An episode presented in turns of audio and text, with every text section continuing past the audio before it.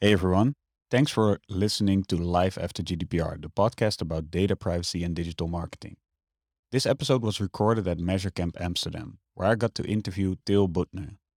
Till is the head of analytics at DHL. And at DHL, they have been really proactive in their approach to GDPR. They have some great blog posts online about how they optimize their consent rate. And Till is just an all around great guy. If you want to follow him online, he is on Twitter under the name Oarsi, O A R S I. One little warning though, if you do follow him, you will be hungry because he posts amazing food pictures as well. Hope you enjoyed this episode. At the beginning, we talk a little bit about Measure Camp. Till was a big Measure Camp fan as well. If you haven't been to a Measure Camp, go to one. You will enjoy it. Have fun. Hey, good to see you. Good to see you. You had a good drive? Yes. You came this morning from Germany, right? Yes. Three, three and a half hours. Dedication. Yes. And So it's fifth time. Fifth time Measure Camp Amsterdam. So you've been to every Measure Camp Amsterdam. Yes. Very nice. It feels, feels like coming home. Yeah. Yeah. So let me, normally I close the session with that question, but uh, let me start it with you. So why, why should somebody who's watching right now, why should they attend Measure Camp? Like what, what is it that makes you drive three hours on a Saturday to come to Measure Camp Amsterdam? Mm, hard to answer in just one sentence. It is the people, the atmosphere, and the knowledge. So it is getting to know people who are just nerdy like all of us in some kind. Um, the knowledge every bring everyone brings in doesn't matter if it's a junior or professional or some like Steen, like always in the business, but everybody brings in some kind of knowledge. Um, everybody is keen to share and to listen. Um, there's no no competition between people showing their stuff. It's not like mine is better than yours. No, it's we we are equal. We are here to share and to learn. Um, and especially here in Amsterdam, the atmosphere is is like f- coming home. It's like you know, meeting your family and and having good chats. So Yeah, you, you sold it. I'm coming. I'll wait. We're here. Yeah, yeah, I couldn't agree more. Um, so you know, if you're watching this, you've never been to Measure Camp, go to a Measure Camp. There's probably one Yes. close to you. yes, please. Um, so I invited you to talk not necessarily about Measure Camp, but about uh, GDPR. So you work at DHL. So what is, what is your role at DHL? I'm working now since eight years at DHL. Um, nowadays as team lead of a small digital analytics team. We are responsible for everything around implementation. Um, I always tend to say reporting, but we try to convince our stakeholders that they do the reporting themselves. So not reporting, but kind of using the tools, getting insights, uh, A/B testing, uh, online feedback, session recording. So everything around these topics of analytics and UX exploration, how we Mhm. uh, name it. And we are a team of uh, five people, including myself, um, looking after DHL.com, which is the main site, and at the same time consulting um, others in the company who have websites uh, in all of these topics. And as a side topic, that's funny because it, it started like we didn't want to have this. It was GDPR. Nobody wanted to have this at the beginning, huh? No- Nobody. And and still I don't know if you want to, but yeah, so we have to. Yeah. Um, and I think two and a half years ago, we started with, um, yeah, we, you need a consent banner. And we were like, oh, yeah, okay. So what can we do? And I had the luck that I have a team member who was really keen into looking into this, and he set up like an A/B test for um, mm, consent banners, and so we get started. So it was more from a technical side that we started this, and then later on get more into, okay, what does GDPR mean for us? Where do we struggle? Where do we have to look at? And overall, what does it mean for us? So it is, it is not just we have we have to follow regulations, but there's mentality we build upon this. So Yeah.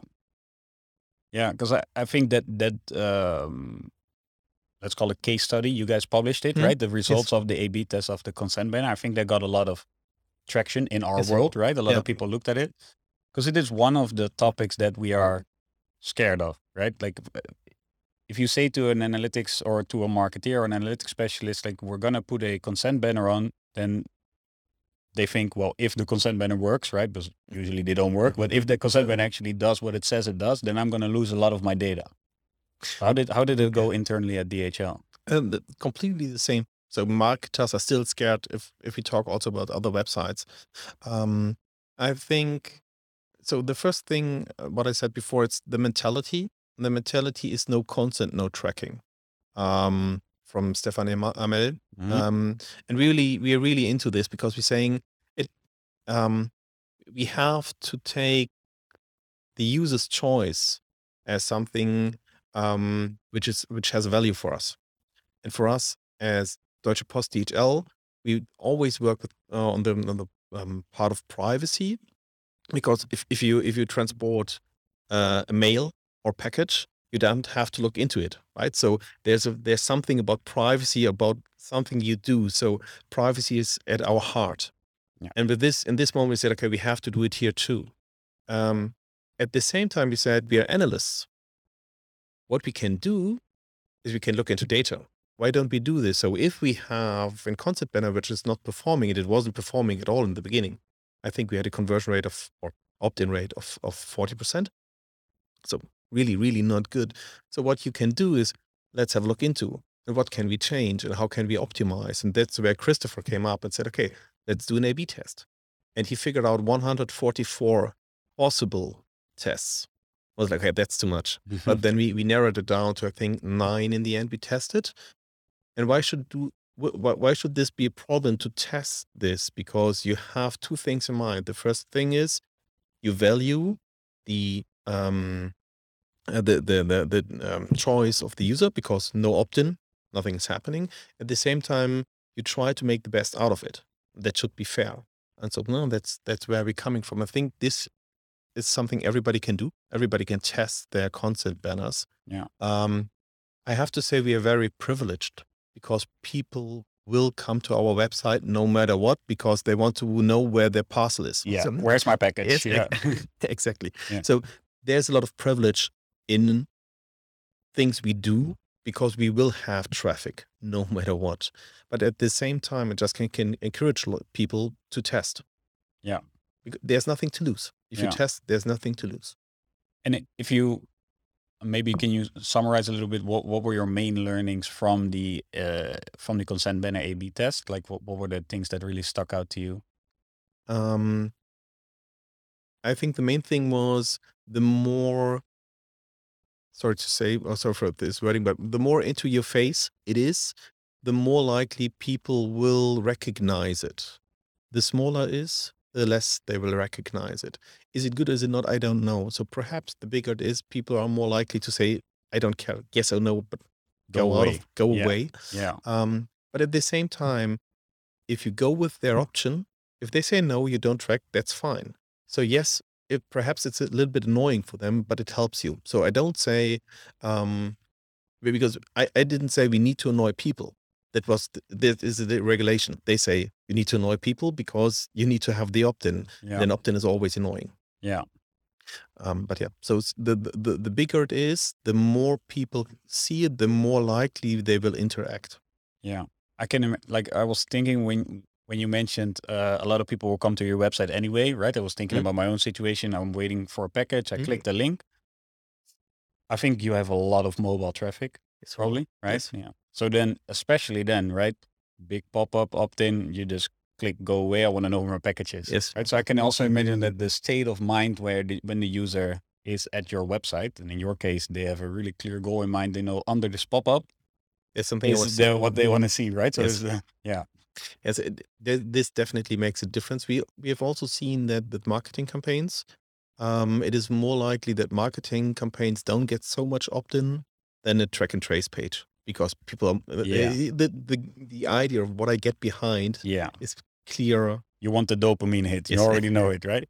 So when you say a marketing uh, page, what what, Mm. what could be like an example of that? Like what Oh, kind of, we, we we have a lot of brand marketing um, stuff going on. Yeah. So um, we had a big e-commerce campaign last year to attract kind of um, customers who do e-commerce okay, to so send B parcels. two B. Yes, B2B, yeah, yeah, yeah. yeah. I got you. Yeah. Okay, and there you would see a lower opt-in rate than on the trackers. Yes. Yeah. Yeah. Yeah. And Um, so you started this journey. You, I think it's really uh, nice that you went through this test. Also, really uh, amazing that you shared it because you know for a lot of us that's uh, that's a super valuable insights and also inspiration for companies to take that approach. How how was management involved? So you are you head up your analytics team, but Yeah. obviously there is layers above, Yes. right? And and um, um, compliance is usually you know it's probably Mhm. also something that goes top down like they tell you we have to do something So it, it- it went from the data protection officers to us uh, through different hierarchies. In the end, the hierarchies were involved, not involved in the tests at all, but in the beginning and in the end. So they said, okay, we, we need to do something. So we get the um, request. And uh, how we did it was completely on us. So we decided to go for an A/B test. We decided to um, challenge it, yeah um, and then later on, it was kind of presenting yeah the uh, everything and bringing it back and saying, okay, uh, I think once in between we had a moment where we said, okay, we want to do another test. That's why we can't roll out yet, and this Yeah. had to be approved because um, it it was for the whole website. Uh, with the traffic, and so then it was it, it needed to be uh, to have a decision where someone says it's okay if we wait another two months and just test before we roll out yeah um, especially it was in, in the beginning. So what you could also do is you you just roll out. You have a consent all over your uh, website, and then on different pages you test different things. So also possible. yeah Um, if you have enough traffic yeah again, yeah. exactly. It depends on your setup. So that's also why what we did is nothing someone should copy. It it is it was special for us. Yeah. It's more, as you said, the idea behind to inspiration inspiration yeah. to to do something like this. yeah um but what i what i'm also interested in like dhl i think is you know one of the bigger enterprises of the world right so uh, um decision making is hard right? Make, making a decision across an organization is even harder. The more people work together the more you know that that uh, that balance is off. And in this case you and the marketeers like are the ones that use the data. Mhm. and then maybe on the product side also you know there's also data that's being used for other insights but but mostly you're you know you're impacted by this. But the decision did the decision were you guys proactive like we have to do something with this or was it top down you guys have to do something with this In in regards of the, the test itself, no in re- in regards to taking gdpr seriously right to like basically making those steps and, and Okay. really moving towards. Um, I had already ideas about so I followed GDPR, um, but to be honest, I hadn't had it in front of my eyes like our data protection officers had, and they brought it forward and they said, okay, we need to do something because this is a big risk, um, and so there we we took action. Nowadays it is different because, and that's also something I can just encourage everybody who has the possibility to get close with their data protection officers. Um, and people are often afraid of talking to them or it's like oh data protection i don't know. Um gonna but- ask hard questions. Yeah. but the, the funny thing is we have um every week half an hour slot with our data with one we have more than one with one of our data protection officers responsible for us and we really really have a good connection. So uh, shout out to andreas schmitz who's our data protection protection officer because he's really um, it went kind of in a journey because we needed to understand him and he needed to understand us. Yeah. And the more we worked together and the more friendly we were to each other because we wanted to understand our worlds, um, the better it got. And so nowadays it is if we have if we bring something forward, he's directly into it and say, hey, let's let's do it like this. And you know, he, he knows our mindset and we know his mindset. So yeah if we approach him, he already knows we try to think about how it could be solved. Yeah, so it's a bi-directional Yes. thing, right? Yeah. Yeah, that's great. And I I think that's like you said, it's scary. Not that all DPOs are scary, but you know, it's it's um for a lot of marketers and, and analysts, it feels like you are giving up something, right? Mhm. And the others are taking. Of course, that's not, you know, that, that that's probably not how you should look at it. But the, the knee jerk reaction is your data is being taken, Mhm. right? So so why would you know you you'll just let let them tell me Mhm. what they want me to, what they want to take and then I'll give it, right? But that's not the right approach. You'll probably end up with less you with a less usable data set and a less usable relationship than if you uh, talk to them. Yeah, um, I think I made a talk two years ago about this where I said most implementations are already affected by data loss because if you use back in the days um, universal universal analytics, you work on sample rates most of the time. Yeah. So you you already not working on 100%. So if you if you have then a consent banner in place, the, the change you have is perhaps even not as big as you think. So Yeah. no, it's it's the first thing to try to see how big the the difference is. And then the second thing is to focus on certain areas and say, if I want to improve something, do I have the right amount of data at this place? Perhaps you have, but you haven't looked at it. And what is the right amount of data? Do we need, auto, and again, privileged, privileged situation um, of someone who has um, a million and more page views a month uh, on the pages, but at the same time, is it need so? mm, um, let, let me take a step back.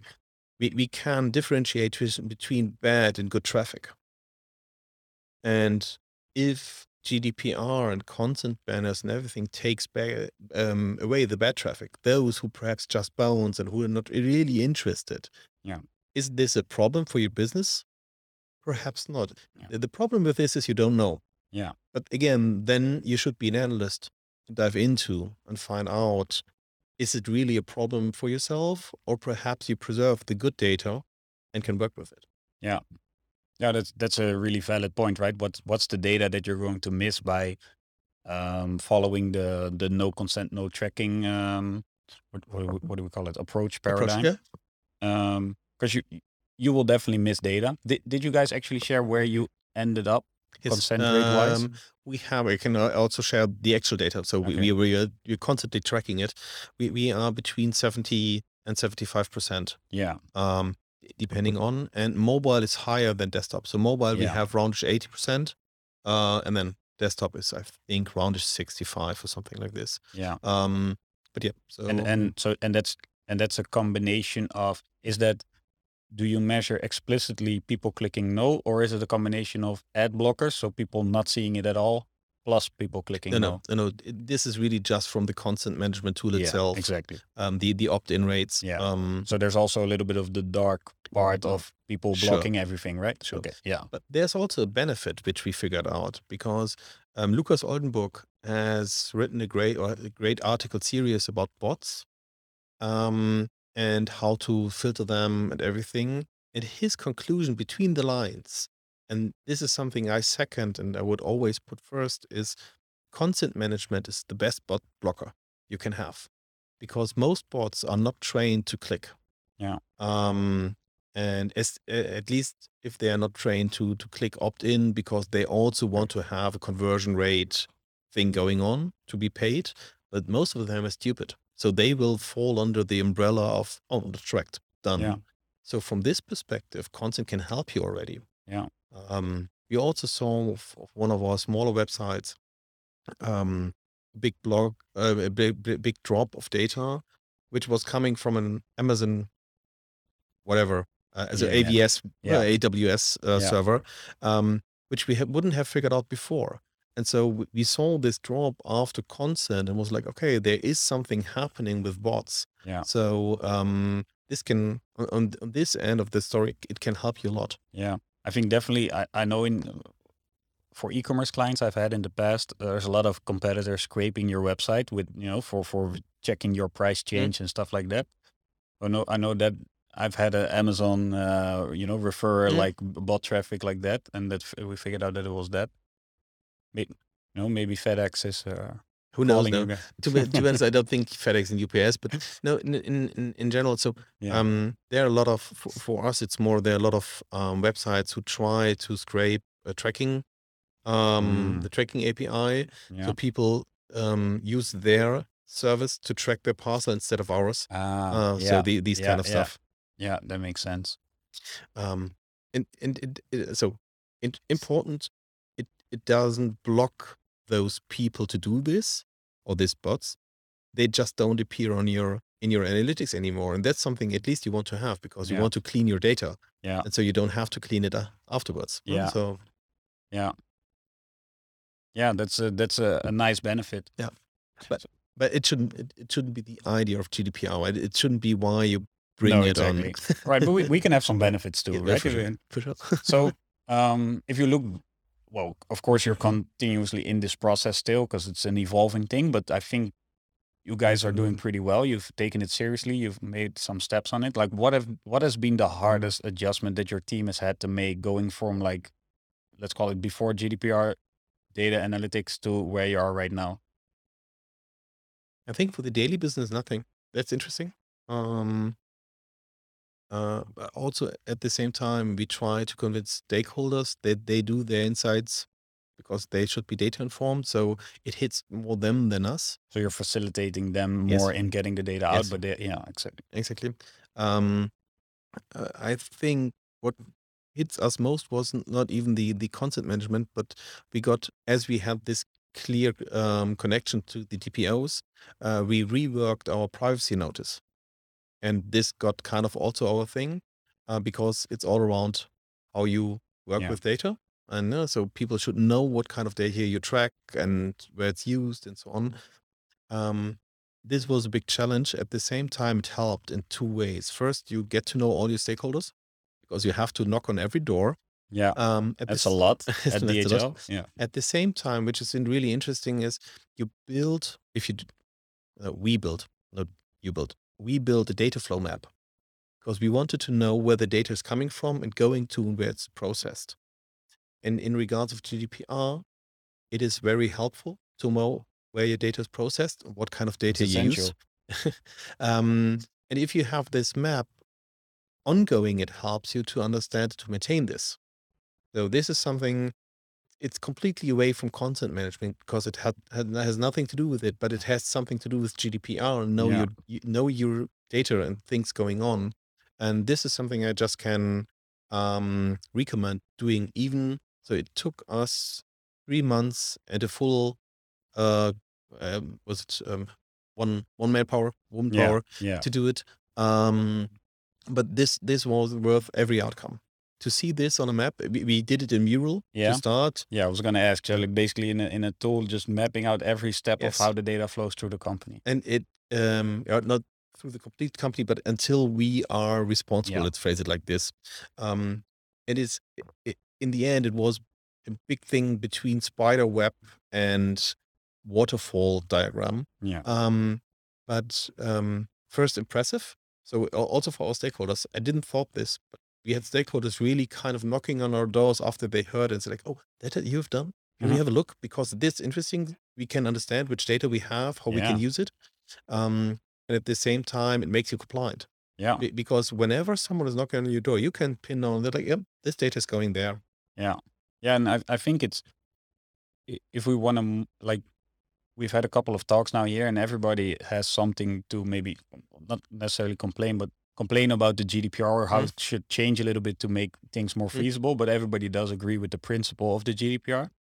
So I think, you know, moving forward, we, we also have to change. And I think uh, making making it visible where your data is like that's going to be an essential element of everything right? Yeah. because if, if you don't know how it flows and where it is then the rest of your job becomes impossible and but for a long time we we never did it right we just assumed we throw it into this tool we know how to use it at the end and what happens in between ah, but is, isn't isn't this a pity that we didn't so that we needed Yeah. the privacy regulation to understand our own job so Yeah. um I, I guess um, we took the shortcut cut to get to value, Yeah. right? So uh, the, the the business value is often generated at the end, right? We we generate some action and that does something to the consumer and hopefully that makes a better customer experience or whatever we're trying to do. And we you know, we stepped over a couple of steps and we figured out that was possible and we just trusted Google, Adobe, and it doesn't matter who, who it is in between to solve it and give us the end result, right? So we throw data in on this side and we get it out on that side and we do something cool with it. But yet now we're being made responsible. If you throw data in on this side, you have to figure out what happens here before you start using it there. And I think it's a good thing, but it, it does require a lot of, it does require extra resources. It does. It, Yeah. it definitely does. Um, and to be honest, I, if you would ask me what uh, what I would um, complain about GDPR, if, if I have some complaints, I don't. I think we there could be things better for sure. Um, but in general, the idea behind I like, and every argument I had, and Tim, who's also here, Tim Kuipers, we had a lot of argumentation about GDPR on Twitter, and we we had a real kind of fight about this because I said I like the idea behind, and I like the idea behind no consent, no tracking. He was like, no, but it's a you thing, and um, in in the end, I think most often it is a thing of we need to change and people don't like to change Yeah. and no this this brings kind of oh we have to change but we, we are so good in what we do actually if so if we change what does it make with us if Yeah. we have to change so change management is something which is definitely needed if we talk about gdpr and how we behave Yeah. And and that and that ties in really well, I think, also with the maturity of our industry. So I think, you know, you you have a team, right? You have a you work for a large company, there's resources available, you have a team. But in for a lot of companies, analytics or digital marketing has all you know, has started out really small and has stayed small because they were able to do a lot with a lot of heavy lifting by the tools, right? And nobody really knew how it all worked, but did something, right? The the, the results were pretty okay. And now it's it's gonna it's it's gonna require a more serious approach to to actually uh, make that happen and and change, like you said, is is is that's also part of the resources you're gonna need, right? You're Yeah. gonna have to invest in in in True. that, doing that. That's true. Yeah. Uh, perhaps I don't make friends saying this, um, but I think that we spend too many years in just looking at marketing data instead of product and data. Um, we invested millions, so not we at DHL, but in Mhm. general in our Yeah. industry, there was spent a lot of money into advertising and everything like this, and less in UX, less in the products. Yeah. And I think with this, we we digged our own um, hole where we stepped into. Yeah. Because if we have focused much earlier on making our product, which is the website Yeah. or the app or the digital product we have, better than just throwing people at it with money. Yeah. Yeah, I think I think it was just uh it was just the the, the easy path, right? The the short term easy Yeah. path that got followed, and now uh, I think now we have a great example to uh, to take maybe a more sustainable, uh, longer route to Hopefully, you know making data work for us. Um, so anybody who's who's tuning in um, at the beginning of their journey, like what what would you say? What like you already said, ma- make a map, right? Map out how what how your data is flowing through your organization, so to say. What would be another tip, uh, like a must-have thing that they should think about, looking back on your learnings? in regards to GDPR, Yeah, Yes, data privacy, GDPR. privacy, Yeah, yeah, um, understand what's happening. So the the GDPR itself, uh, 86, 87, 88 sites, I don't know, yeah. pages. Oh, yeah, oh, yeah, yeah, yeah. Um, but still, it is worth at least to flip through it to understand basics. Um, uh, follow people like um, Stefan Amel, um, and now I'm pronouncing completely wrong. I think Au- Aurelie Yeah, um, post, yeah, was um, you and your podcast because I think the more information we can learn, you can learn, you can get, better you are. Um, um, the more skills you have. yeah, If later on you have to do something, and if it hits you out of the blue, it's much harder to do anything than you have at least a clue about what it is, what it makes. So there are sometimes webinars or, or stories with um, Max Schrems and those people around. Listen to them, even if it sounds in the beginning like, oh, boring topic, legal DPR. In in the end, I, I watched one which I was really into it, and it was was so. I think in in the end, I I live tweeted the thing because it was so good. So um, I think make it. I don't want to say habit, but part of your work yeah, to inform yourself about what is happening. And the, the good thing is you don't have to read e- um, each legal text because there are not of people who do this for you, but at least listen to those people to understand what's happening. yeah, yeah. Luckily enough, we don't have to read the legal text, but uh, yeah, that's that's what you know we try to do with the podcast. Try to make it manageable Yeah. and like a the little first step, and then of course, if you want to go deeper, there's there's way more specialized content. But yeah, we try to take the approach from basically us learning about it ourselves and then interviewing people. So um, thanks, thanks for sharing your um your knowledge, and um, yeah, hopefully you guys keep on publishing what you're learning because it's uh, it's super inspiring for others. Um, And uh, yeah, we'll uh, we'll talk later at the event. We'll talk later, and thank you for having me because I'm. I think I listened two days after you published the first interview with Aurelie, and I was directly into it. And so every interview you've done, and the the last episode, the 5th where you Mhm. just showed Yeah. yourself what, what you how you deal with something, is really, really, really um, valuable. Um, so thank Great you, and ke- keep up the work. Yeah, we'll do. We'll be trying to. Hopefully today we're recording a lot of good Yes. stuff. I think this was uh, very valuable to our uh, listeners. Thanks.